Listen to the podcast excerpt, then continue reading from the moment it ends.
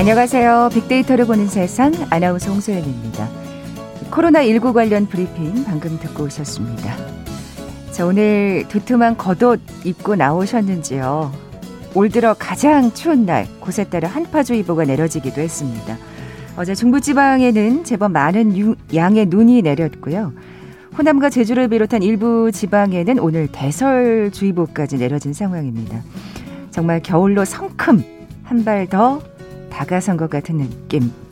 참 몸도 마음도 시린 요즘입니다. 그쵸? 마음이 시린 이유 코로나 주의보겠죠. 한파주의보, 대설주의보, 뭐 그것보 이상으로 훨씬 더 걱정스러운 코로나주의보. 신규 확진자 수 1000명대에서 700명대로 내려오긴 했습니다만 뭐 안심할 수 있는 단계는 아니겠죠. 사회적 거리두기 3단계로 가지 않도록 창문 열기 쉽지 않은 날씨입니다만 수시로 환기하는 거 잊지 마시고요. 방역 수칙을 지키는 개개인의 노력 이번 한 주도 계속해서 이어가야겠습니다. 오늘 빅데이터를 보는 세상 어, 빅데이터가 알려주는 2021 핫트렌드 시간이 마련되어 있는 월요일입니다. 아, 요즘 N차 감염이라는 말 참 자주 쓰게 되는데요. 포스트 코로나 시대 소비 트렌드에는 N차 신상이라는 단어가 등장했군요. 아, 자세히 살펴볼 거고요. 이어서 월드 트렌드 빅데이터로 세상을 본다 시간도 마련되어 있습니다. KBS 제일 라디오 빅데이터를 보는 세상 먼저 빅퀴즈 풀고 갈까요? 자, 오늘 월드 트렌드 시간에 최근 상승세를 보이고 있는 한국 주식 시장에 관한 얘기 나눠볼 텐데 그래서 오늘 주식 관련 문제 준비했습니다.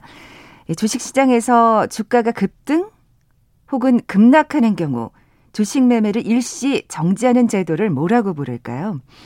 1987년 10월 미국에서 사상 최악의 주가 대폭락 사태였죠. 이 블랙 먼데이 이후 주식 시장의 붕괴를 막기 위해서 처음 도입된 제도입니다.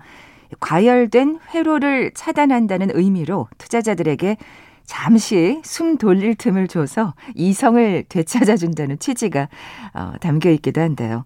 자, 2020년 3월 코로나19의 영향으로 코스피, 코스닥 지수 모두 큰 폭으로 하락했었고요. 그래서 두 차례 이것이 발동되기도 했었죠. 보기 드립니다. 1번 블루칩, 2번 옐로우칩, 3번 코스피, 4번 서킷 브레이커. 자, 오늘 당첨되신 두 분께는 어, 특별한 선물을 준비하고 있습니다. 빅데이터로 보는 세상 로고가 있는 면 마스크 준비하고 있어요. 휴대전화 문자 메시지 지역번호 없이 샵 9730, 샵 9730. 짧은 글은 50원, 긴 글은 100원의 정보 이용료가 부과됩니다. KBS 라디오 어플 콩은 무료로 이용하실 수 있고요. 유튜브로 보이는 라디오로도 함께 하실 수 있습니다. 방송 들으시면서 정답과 함께 다양한 의견들 문자 보내주십시오.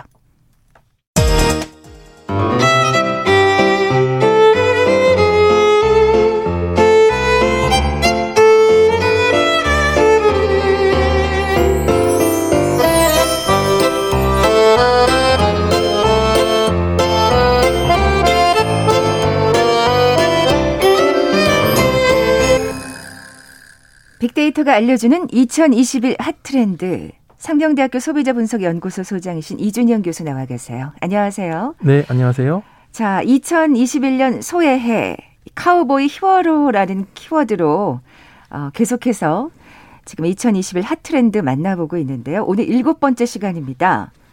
H에 해당하는 키워드죠? 네, 우리가 이제 카우보이 히어로, 날뛰는 야생의 소를 길들이는 카우보이처럼 코로나 바이러스, 를좀 잡아냈으면 좋겠다라는 의미를 담아서 키워드를 만들었는데요. 네. 오늘 H는 heading to the resale market이라는 어, 키워드입니다. heading to the resale market. 어, 뭐 앞서 제가 오프닝에서 예고해드린 대로 좀 해석하자면 N차 신상 정도가 되겠는데 네. 어떤 의미일까요? 네, 그야말로 N차 신상은 몇 번째 받아 쓰더라도 새 것에 버금가는 가치를 가지는 신상품과 다름없는 우리 중고품 거래, 중고품 경제를 이야기를 하는 겁니다. 아, 그래서 heading to the resale 마켓이군요. 네, 예, 예. 그렇습니다. 예. 그래서 지금 젊은이들은 예를 들어서 현금 200만 원을 가지고 있다고 한다면 이때 200만 원에서 100만 원짜리 노트북을 샀다면 그때 얼마가 남았다고 생각할까 이렇게 생각 좀 보면요. 네. 답은 100만 원이 아니라 140만 원으로 생각한다는 거죠. 왜냐하면 아, 예. 예, 100만 원짜리 노트북을 또 다시 판매하면 언제든지 그 40만 원 이상을 손에 넣을 수 있기 때문에 140만 원이 남았다 이렇게 생각한다고 하죠. 아, 그러니까 처음 살 때부터 이미 그런 개념을 갖고 있는 거군요. 네, 이미 되팔 거를 생각하고 있다는 거죠. 야, N차 감염은 정말 무서운, 정말 멀리 해야 될 단어지만 이 N차 신상은 좀 다른 것 같습니다. 네. 중고거래에 대한 개념이 정말 많이 달라져 있고요. 그리고 또 활성화되고 있고요. 밀레니얼 Z세대한테 중고 시장은 어떤 의미일까요? 예, 무엇보다 이제 합리적인 가격으로 또 이런 가치를 획득할 수가 있는 거고요. 이게 또 때로는 투자의 수단이 될 수도 있는 것이고요. 재테크의 수단이 되고 또 취향 같은 것들을 또 서로 나누고 거래할 수 있는 기반이 될 수 있는 거고요. 또 일종의 보물찾기를 할 수 있는 놀이터가 될 수 있는 게 이 중고 거래 입니다. 음, 거기 요즘, 예. 요즘 젊은 세대들은 또 재미가 없으면 안 그렇죠. 하더라고요. 예. 예, 그렇습니다. 그리고 또 사람과 사람을 또 이어주는 그런 또 공간이 되어가고 있는 게 이런 중고 거래입니다. 정말 요즘에 그 지역마다 그 중고 마켓이 활성화돼서 진짜 말씀하신 대로 그 지역 주민들을 이어주는 어떤 커뮤니티가 되고 있는 것 같아요. 네. 특징을 좀 더 자세히 살펴볼까요? 예, 그래서 요즘엔 이제 특히 플랫폼을 기반으로 해서 근거래 거래 방식이라고 하는 음. 당근 땡땡이라고 하는 게 대표적이죠. 맞아요. 예, 예. 이 플랫폼 같은 경우는 6km 이내 사람들하고 거래할 수 있게끔 만들어 놨는데 최근에 나오는 또 새로운 플랫폼 중에서는 1km 이내로 또 제한을 두는 그런 또 플랫폼이 야, 등장합니다. 그 정말 슬리퍼 신고 나가서 네. 물건을 거래할 수 있는 진짜 거리네요. 예. 그렇습니다. 그래서 또 요즘엔 또 대학 대학생들 사이에서도 그 익명 앱 같은 에브리타임 같은 게 있는데 이 온라인 커뮤니티 플랫폼에서도 중고 교재를 거래할 수 있는 이런 또 어, 아. 책방으로 활용이 되기도 한다는 거죠. 그렇군요. 뭐 저희 프로그램에서 진짜 여러 번 이 중고 거래에 대해서 얘기를 나눈 건데 나눠 봤는데 진짜 다양해지고 있는 것 같아요. 네, 요즘에는 정말 전문 플랫폼이 많이 진화를 하고 있거든요. 예를 들어서 아동 용품 거래 플랫폼 같은 것들도 있고요. 음. 또 전, 명품만 전문으로 이제 거래할 수 있는 중고 거래 앱, 또 골프 마니아들만이 이제 모여드는 또 중고 거래 플랫폼이 있고, 또 음악인들을 위해서 또 중고 악기를 거래할 수 있는 이런 사이트 같은 것들. 이런 것들이 또 등장을 합니다. 음. 그리고 한 스타트업 같은 경우는 또 비대면 무인 중고거래 자판기를 또 개발을 했죠. 이야, 이건 뭐 포스트, 고, 포스트 코로나 시대에 네. 정말 소비 트렌드네요. 예. 그렇습니다. 그래서 판매할 물건을 이 투명 사물함에다 넣고 휴대폰 번호, 또 상품 상품을 설명하는 거, 원하는 가격 같은 거 적어두면 또 비대면으로 거래가 가능하다는 겁니다. 야, 대단한데요.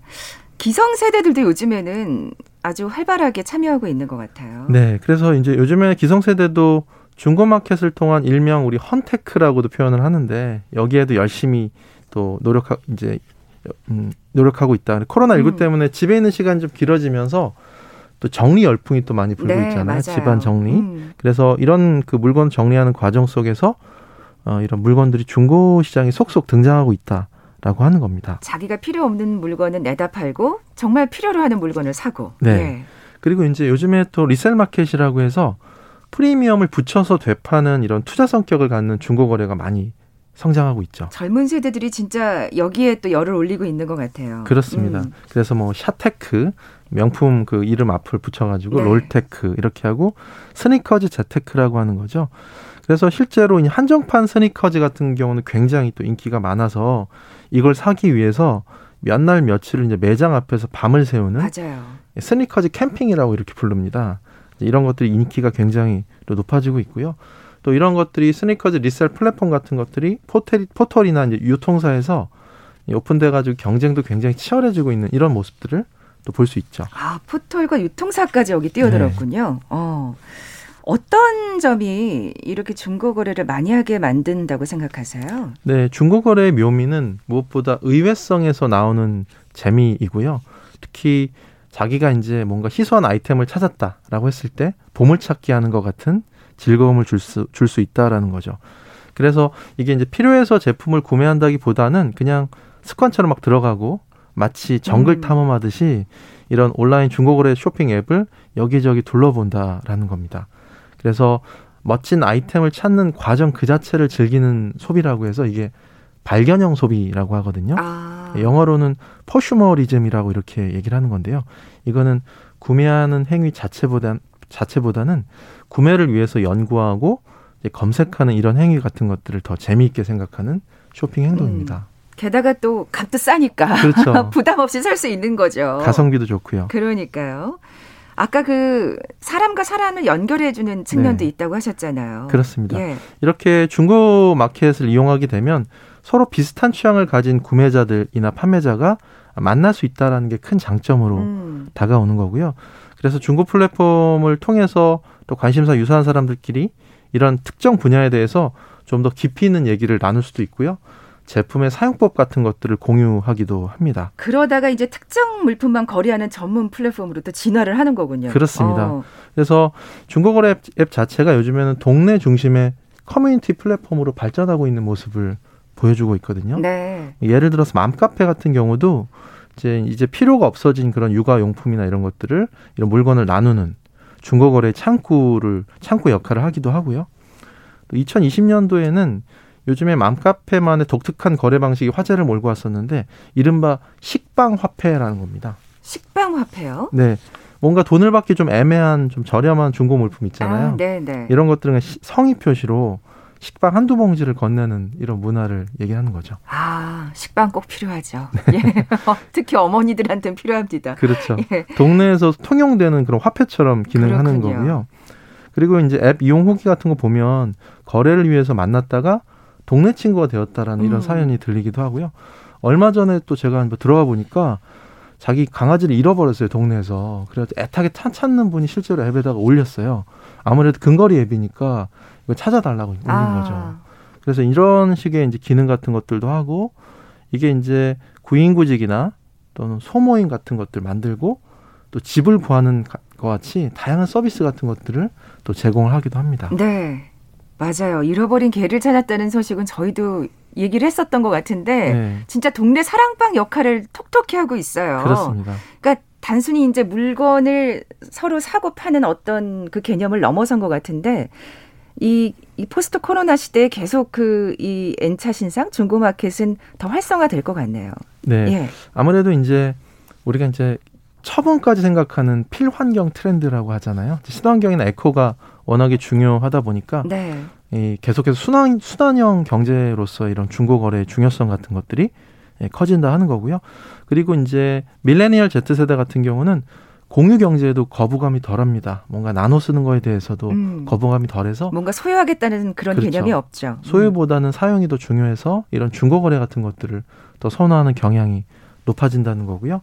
그리고 이제 기업들에서도 한정판 마케팅 같은 것들을 굉장히 강화를 하고 있어서 이걸 통해서 또 리셀 마켓으로 더 확대가 된다 하는 거죠. 음. 그리고 이제 아무래도 온라인 플랫폼 같은 것들이 굉장히 또 발전하고 있어서 예전은 사기 문제도 되게 많았잖아요. 그랬었죠. 그런 네. 개념이 사실 선입견이 있었어요. 기성세대들은. 그렇습니다. 예. 그런데 이제 좀 더 쉽고 안전한 이런 거래 플랫폼이 발달하면서 중고 거래가 좀 다른 방향으로 좀 많이 진화하지 않을까 하는 음. 그런 생각입니다. 네.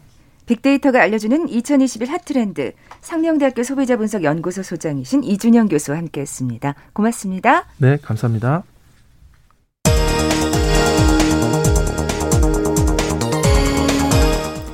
헤드라인 뉴스입니다. 코로나19 신규 확진자가 718명 발생한 가운데 정부가 속도전이 핵심이라며 행정력을 총동원하겠다고 밝혔습니다. 사회적 거리두기 3단계 격상에 대해서는 신중한 입장을 보였습니다.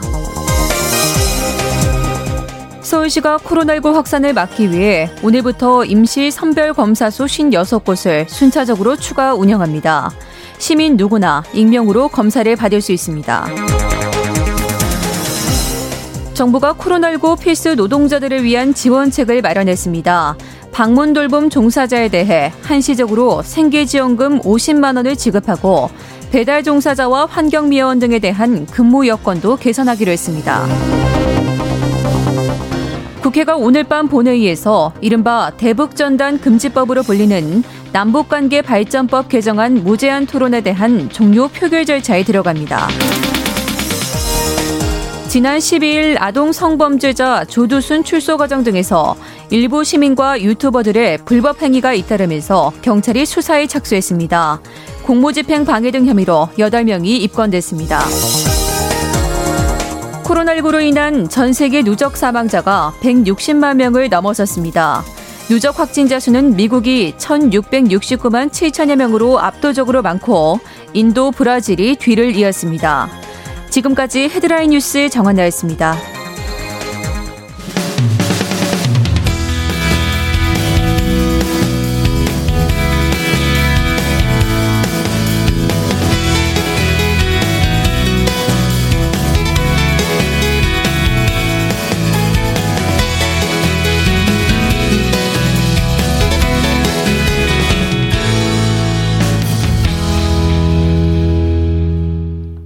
지구촌 화제 이슈를 빅데이터로 분석해보는 시간이죠. 월드 트렌드 빅데이터로 세상을 본다. 뉴스포터 신혜리 에디터 나와 계세요. 안녕하세요. 네, 안녕하세요. 네, 신 기자님 빅퀴즈 다시 한번 내주세요. 네, 오늘은 주식 관련 문제입니다. 주식시장에서 주가가 급등 또는 급락하는 경우 주식 매매를 일시 정지하는 이 제도를 무엇이라고 부를까요? 2022년 3월에 코로나19 영향으로 코스피 코스닥 지수가 모두 큰 폭으로 하락했고요. 이어 두 차례 이것이 발동되기도 했습니다.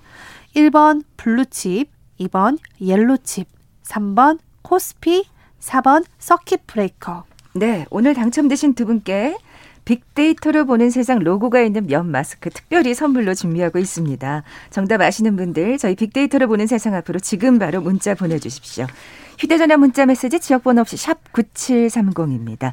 짧은 글은 50원, 긴 글은 100원의 정보 이용료가 부과됩니다. 자, 우리가 보는 세계, 세계가 보는 우리로 나눠 살펴볼 텐데 세계가 보는 우리 주식 시장 얘기네요. 네, 혹시 주식 투자하세요? 아, 사실 저 네. 3월에 이 네. 서킷 브레이커 발동됐을 때 해볼까? 아, 처음으로 정말 네. 약간 마음이 들썩들썩했어요. 어. 근데 또 그 시기를 놓치니까 아. 주식 주가가 막 올라가더라고요. 네, 그때 사셨으면 네. 정말 대박이 났을 텐데 사실 그 떨어질 때 사라라는 그 말은 맞긴 한데 네. 좀 부담이 가죠. 네. 지금 한 가지 좋은 소식 좀 들고 왔습니다. 오늘 보니까 장이 좀 빠지는 모양새긴 한데요. 네. 그 FT라고 해서 파이낸셜 타임즈라고 네, 전 세계적인 이 경제지가 예, 예. 우리나라 주식 시장에 대해서 분석을 했습니다. 어. 최근에 여기 말고도 외신에서 굉장히 우리나라 주식 시장에 대한 기사를 많이 올리고 있는데요. 그래요. 그 이유가 외국인들이 우리나라에 많이 몰리 몰리고 있기 때문입니다. 음. 최근에 그 주식이 굉장히 많이 올라서 코스피가 2,700을 넘어서는 네, 그런 일도 있었잖아요. 네, 네. 사실 그걸 자세히 들여보면 외국인들이 굉장히 우리나라에 투자를 많이 하면서 매수세가 강해지고 있거든요. 아, 그런 상황이에요. 네. 그래서 코스피가 아까 전에 말씀하신 3월 저점 이후 90% 폭등했습니다. 음. 어, 사실 동학개미 운동도 굉장히 많았고 또 최근에는 달러 약세 달러가 싸지면서 어, 원화가 또 강세를 보였잖아요. 네. 그러다 보니까 이 신흥국 쪽으로 외국인들의 자금이 이렇게 몰려가는 거예요. 조금 더 환율이 좋아지는 그런 나라로 아. 가는 건데요. 특히 우리나라 반도체 회사의 외국인들이 굉장히 집중적으로 투자를 했다고 좀 외신들이 이거에 음. 대해서 좀 집중 보도를 했습니다. 또 글로벌 펀드가요, 11월 초부터 50억 달러를 우리나라 주식으로만 순매수를 했다고 합니다. 그러니까 전 세계 이야. 펀드 업체들이요. 예, 예. 예. 그리고 우리나라 기업 중에서도 그 우량 기업들 뭐 삼성이나 LG 이런 기업들 있잖아요. 지난 4년 동안 가장 많이 이 기업들을 사들인 해가 올해라고 하는데요.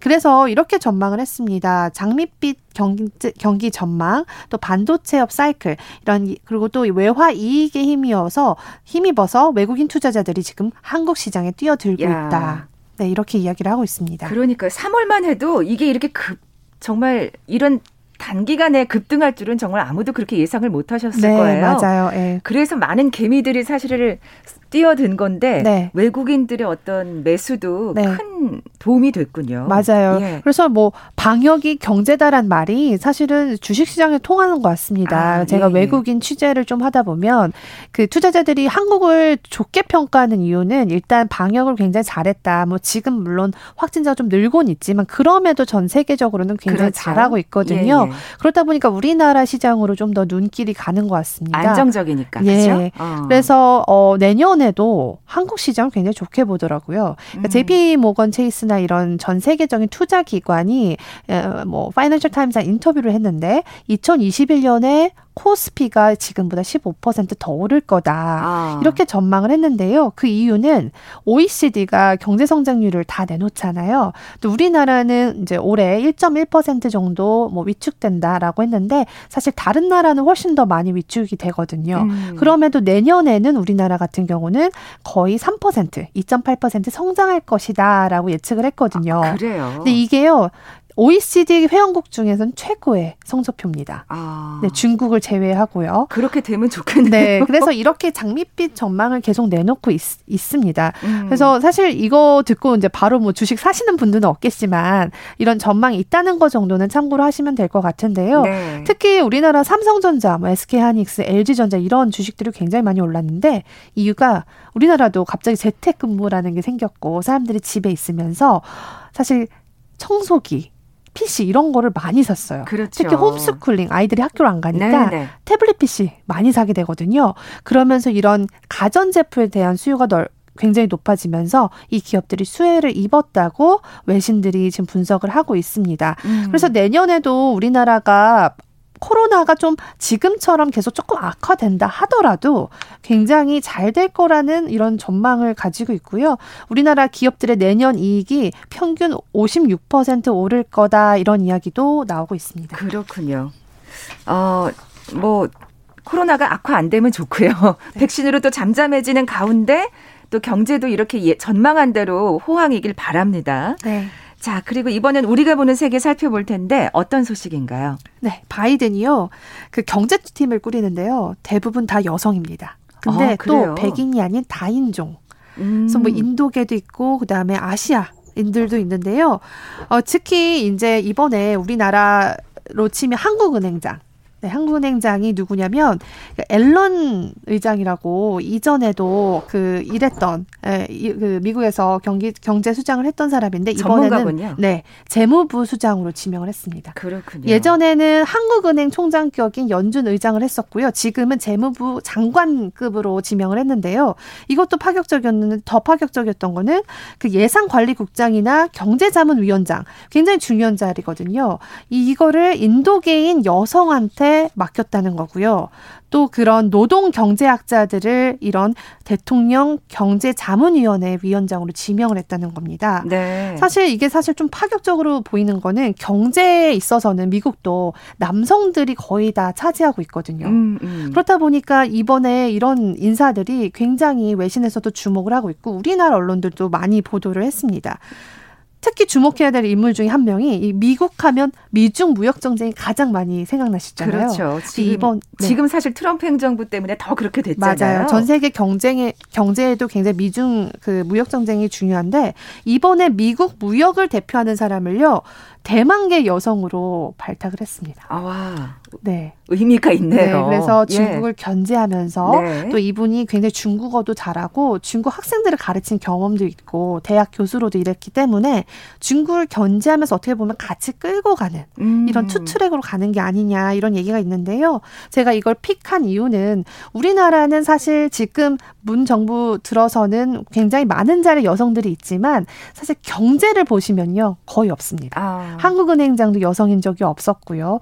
시중은행장도 사실 이번에 처음으로 시티은행장이 여성이 됐지만 그동안 없었습니다. 네 그래서 네. 이런 점들이 사실 경제 전문가들 여성 많거든요. 저도 경제 전문 기자를 10년을 일했지만 그래서 조금 여성들이 살필 수 있는 게 분명히 있습니다. 굉장히 네네. 디테일하고 또 서민 경제나 이런 것들 좀 다가갈 수 있기 때문에 우리나라도 좀 경제 전문가 있어서 여성들이 발탁되면 좋겠다. 이런 음. 생각이 들더라고요. 자, 이런 바이든의 인재 등용을 지금 세계가 주목하고 있어요. 네. 근데 여성으로서 조금 성공했으면 하는 바람도 좀 가져보게 되네요. 네. 예.